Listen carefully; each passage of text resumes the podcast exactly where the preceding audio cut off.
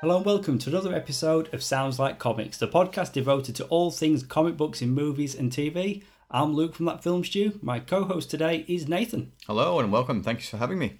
Today's topic Adam's Family Values. The movie version Adam's Family are back. This is your warning we will be talking spoilers. This is the first for us. We've done follow on seasons of a TV show, but it's the first time we've gone back and done a sequel to a movie we've already talked about. How does it feel to be tackling sequels?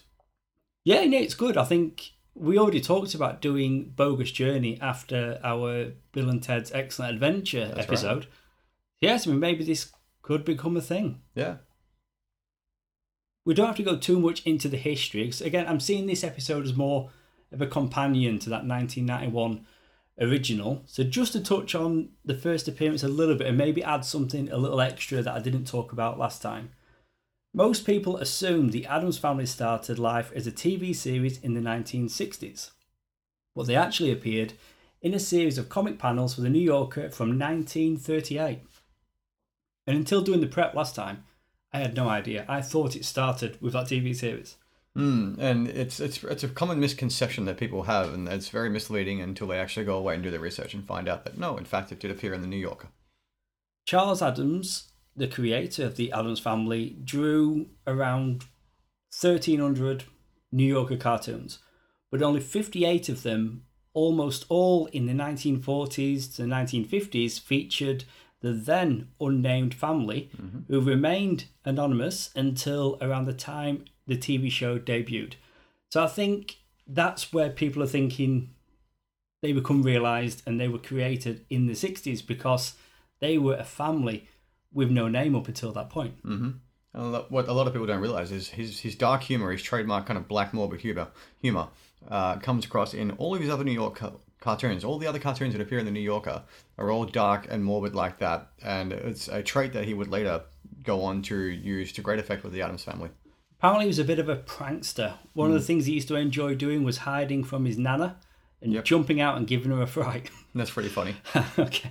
Uh, Adam's popular 1959 collection, Dear Dead Days, a family album, features the primary six characters, but the TV's uh, the head of the family, Gomez Adams, didn't come into it until actor John Aston embodied him in the TV show.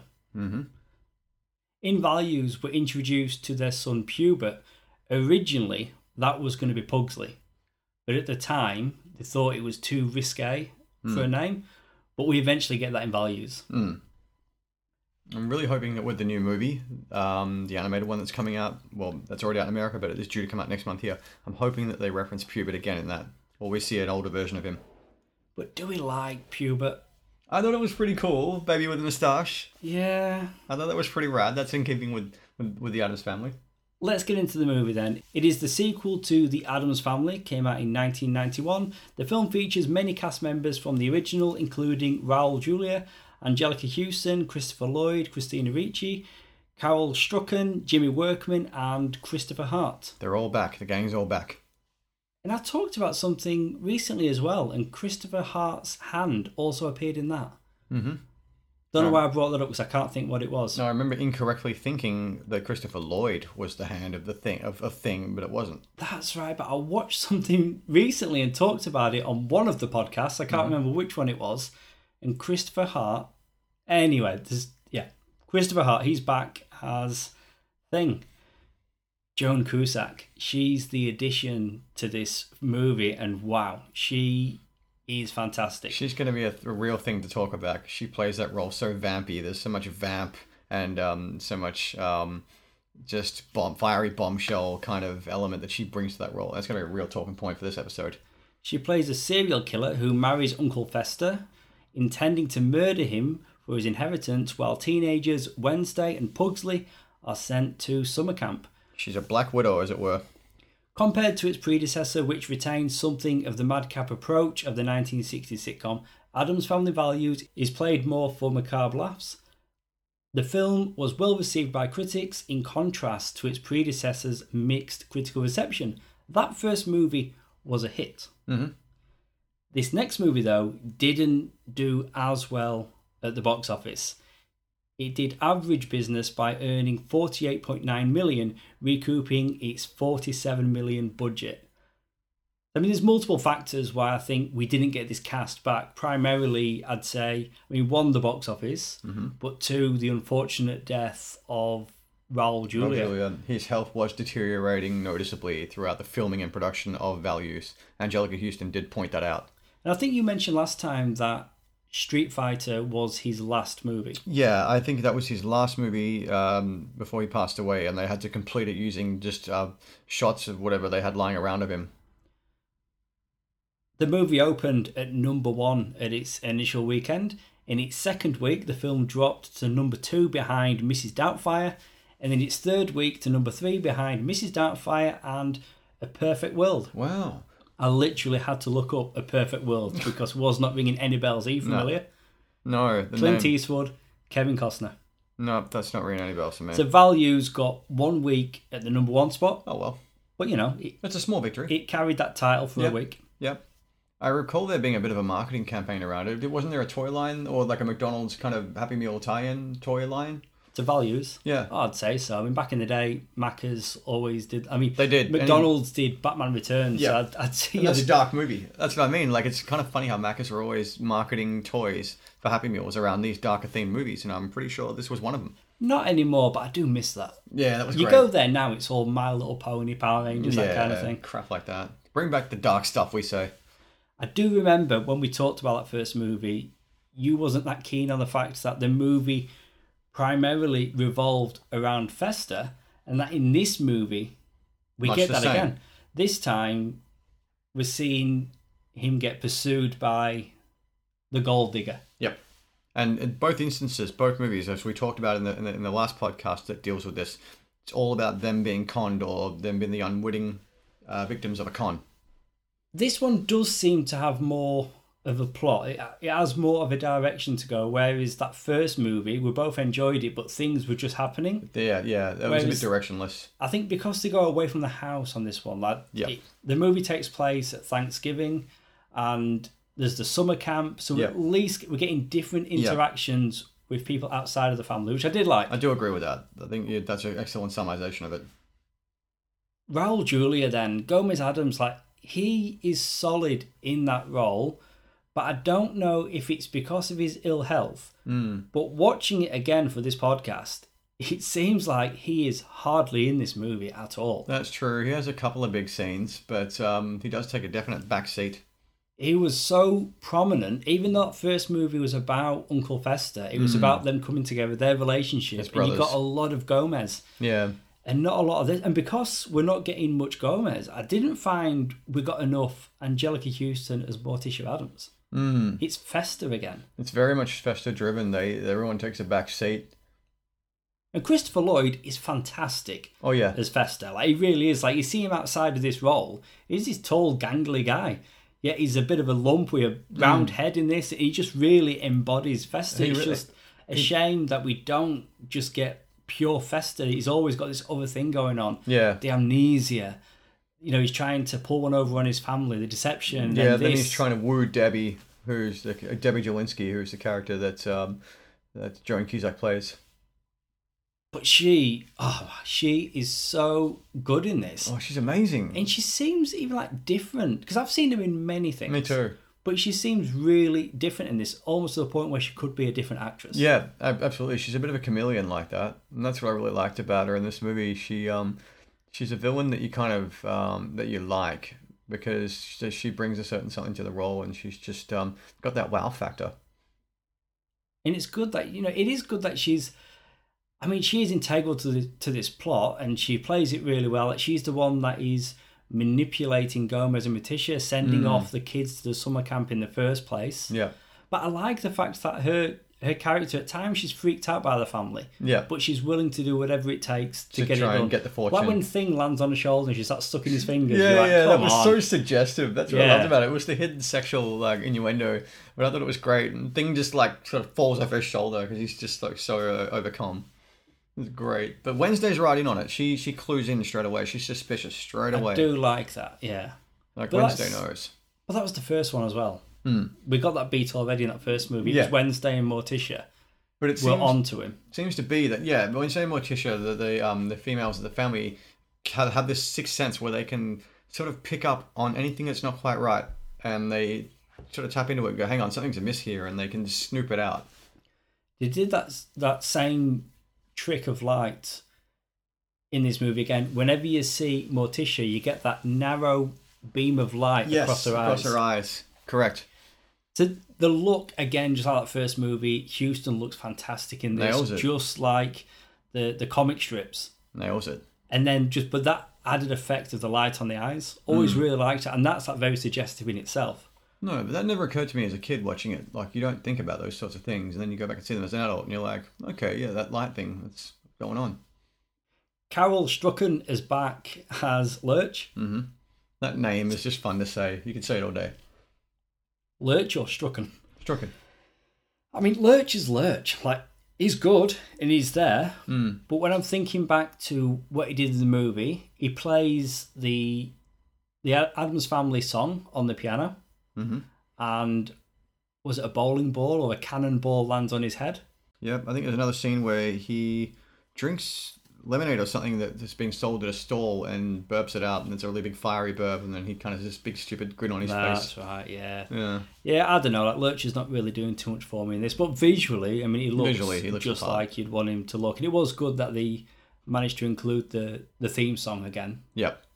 So we I talked about in that first movie how they weren't even going to do it originally, but then test screenings, people wanted that song. Yeah, they wanted it because that's how they they know the Adams family from the '60s.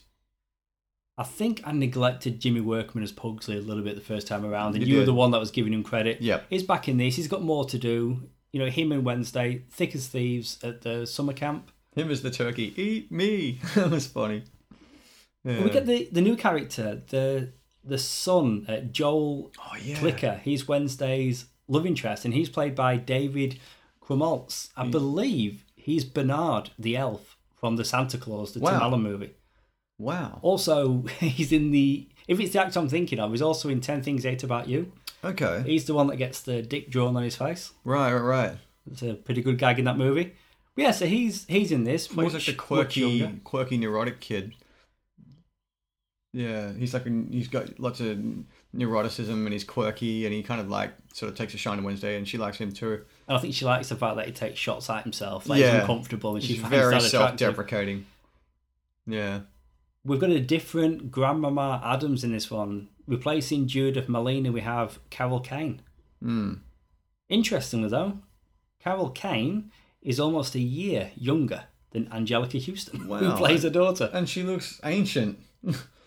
well, Yeah, I mean, obviously that's practical effects, but Oh. Yeah. I mean the makeup they do a good job. Do a but good I'm job, because really familiar with Carol Kane as an actress, Hmm. so doing this rewatch, I could only see her yeah, right. in that first movie.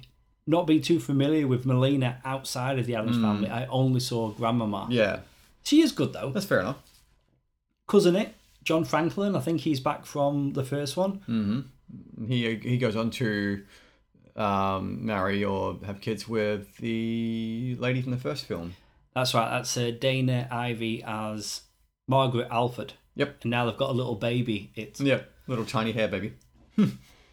and babies. Yeah, pubert. Pubert rules. I think I really feel like Pubert steals the show in this movie. Even though we don't see a hell of a lot of him, he has some some pretty key scenes. played by twin sisters, Wow. not actually a boy. Okay. But using twins for a kid or a baby in a movie isn't uncommon. But this time, yeah, they cast a little girl or Hmm. Little two girl, little and they girls slap as a a little moustache boy. on her. How about that? I mean, you wouldn't know though. No. you're surprised. Like, Yeah. so I don't think it makes a difference. I'm shocked. when you're watching Wow. the movie. There you go. You learn something new every day. There's quite a few cameos in this movie. Uh, director Barry Sonnenfeld, he's back Hmm. as Mr. Glicker, the father of Joel Glicker. Right. And in the first movie, he was the man on the train, wasn't That's he? right, yeah. That was a great scene I in love that first that. movie. That was awesome. And Julie Halston, I'm not too familiar with her, but she played the mother. Nathan Lane is in this Yeah, as he's a the, he's the cop at the uh, police precinct. That's the right. scene where um, Gomez is ranting and raving. You know, I demand justice. Denied. well, Mm. interestingly, Lane went on to portray Gomez in the 2010 That's right. Broadway musical version of The Addams Family. I've seen photos of that. The movie opens and you see David Hyde Pierce Very distracting. Niles from Frasier. Right. And also Abe Sapien from Hellboy. Yeah, okay. He's that's al- also him. Wow. Yeah, so he's in he's the delivery room doctor. So he's in it very, very briefly. Tying into another one of our podcasts we did together, the Birds of Prey episode. Ian Abercrombie, who played Alfred Pennyworth in that course. series, is in this as a driver who picked up Fester and Debbie from their Hawaiian honeymoon. So he seems to be in on it, isn't he? So he knows Debbie and he's surprised that Fester is still alive because throughout this movie, she is trying to Kill him. unsuccessfully kill him, which I found very entertaining. I Hmm. always find when you've got a character that's going to do something extreme, Hmm. yet the other person, I'd almost go as far as saying, is enjoying it or isn't phased by Yeah. it. It's always enter- entertaining That's to watch fun. because she's Yeah. trying to push it further and further. She tries to, at one stage, tries to electrocute him by dropping a uh, stereo into a hot tub jacuzzi. And he thinks nothing of it. He loves it. He, um, when the lights come back on, and she's expecting him to be dead. He's just sitting there with the bulb in his mouth, in typical festive fashion. And she's just like, "Oh, it's great." And the only other cameo I was going to mention is Tony Shallop as George, All a right. patron at the bar Debbie goes to. He's also the voice of Splinter in, in the ill-fated Michael Bay Turtles reboots. Really? Yes. Did not know that. I know him more from Monk and uh, Galaxy Quest. Hmm. Well, he's also Splinter. wow, that's cool. It's an awful movie. The Oh, yeah, Michael it Bay Turtles Really movie. sucked. Oh, but- did, did you watch the second one? I feel like we've had this conversation before. yeah, I did. Awful. Even with added Stephen Amell, I Hmm. Yep. still did not Yep. like that movie. Yep, terrible. And now there's there's talk of they're rebooting it yet again. Oh, they'll always reboot it because Turtles prints money. Michael Bay, give up. If you are listening to this, stop, cease and desist. Just don't. I mean, No more. he's made some good movies. The first two Bad Boys, The Rock. yeah. Okay, all right. He's it, it's as soon as the first Transformers movie. We're getting off topic here, but the first Transformers movie, I still stand by, is a good movie. good. It's it's the We'll sequel. let him off the hook for that. Everything else stinks. Adam's Back to the family, Adam- though. back to the Adams Addams family. the the costumes, it's pretty much what we got From the the first, first time around. one. first but go around. They nailed it in that first movie. The Yeah. only real change we get is when you've got the other Adamses coming over for the wedding. I Mm. think Gomez wears a top hat. Yeah, and also we see um, on their on their honeymoon, um, or as it were, Festa is wearing a wig and a, a big white. Oh, that's right. Big white number, and he looks like a big stupid mafia goon from the 80s. Which, well, Debbie makes a remark like, "If we're going to do this, then you need to change your appearance." Yeah, yeah, yeah, and he just looks stupid and ridiculous. But you know, it's it works for for what it is. Yeah, he does, and we're seeing more of the Adamses this time, aren't we? There's a, a few regular, I think, characters that I remember from- I recognise from that first Hmm. I one. absolutely love the weddings, uh, the wedding scene, the big huge party, the big gathering where all the quirky freaks and oddities all come out of the woodwork, and they're all there and celebrating and and um you know um the coming together for the marriage of Debbie and Festa. And um, you just see a real, it's a real oddball collection, isn't it? Of like a who's who of, of just really weird people. And I love that scene, and, and, and the music is a big part of it, and it was in the first movie as well. It's the same composer. Yeah. We've got Mark Shaman. Back. That's right. And um, I love that soundtrack. It's it's it's almost Elfman esque. You could you could almost say it was Danny Elfman doing it because it's very similar in tone. It is, yeah. I mean, did you hear? So he did the score, but with they've put two soundtracks out, which was very common back then. One would be the score, the other would be music Uh, inspired from by or inspired by. yeah. Michael Jackson was supposed to have a song feature in the Wow. movie, and it was called Adam's Groove Family Thing. Hmm. You can find versions of it on must be YouTube. rare. The song was removed because of contractual differences with Paramount Pictures. Also, though, I think at the time there was allegations being thrown around about Jackson. Yeah. They decided to pull, Pull and the then there's plug. like a weird Jackson gag in the movie. I think it's Pugsley. One of the characters Hmm. looks at a Michael Jackson poster and then nervously looks away from it. Yeah. Maybe that was a um, a pot shot. Yeah, a bit of a broadside. Also on the soundtrack, it included Supernatural Thing, which was a chart success for Benny King. There you go. And It sounds like it's definitely a soundtrack worth listening to. The score itself was brilliant, though. Yeah, I mean, I'm glad they brought the same guy back because he did such a good job Oh yeah. on that first movie. So much so that uh, you know, a couple of weeks back for Halloween, Sarah and I were baking Halloween treats and cookies and things, and that was one of the the, the things we had playing in the background while we were in the kitchen baking away, and it was it was great. We enjoyed it. I mean, tonally, it does feel like that first movie. I didn't see the movies that came after this, like when Tim Curry took over as Gomez in Adam's Family. what Was it Adam's Family Reunion? Is that the next one? Didn't see that. And they, the only cast member to come back is Strachan as Lurch. I'm pretty sure he's back, but everybody else is recast. They've got Daryl Hannah I as don't- Morticia, I which don't is recall that movie crazy. at all. I, that's weird. Yeah, I don't it's- recall that at all. I remember seeing bits of it. I've never like, sat down, start to finish, and watch it. Right, So I right. don't. I wouldn't go as far as saying I'm going to commit to watching it for the podcast, and then we'd have our Adams Family trilogy. But Hmm. I'd say with what we're here to talk about today, there's just those two movies. Yeah, the first two. You've got to stick with this cast. Yeah, they uh, well for a generation or so out there, they will be the cast that they know as the Adams Family that they that are synonymous with them that they Well, it's think just of. like John Astin with that original, and who Hmm. Yeah. played Morticia? Uh, it was Carolyn Jones. People that watched that. I mean, I saw bits of it, you know, as a kid, like reruns.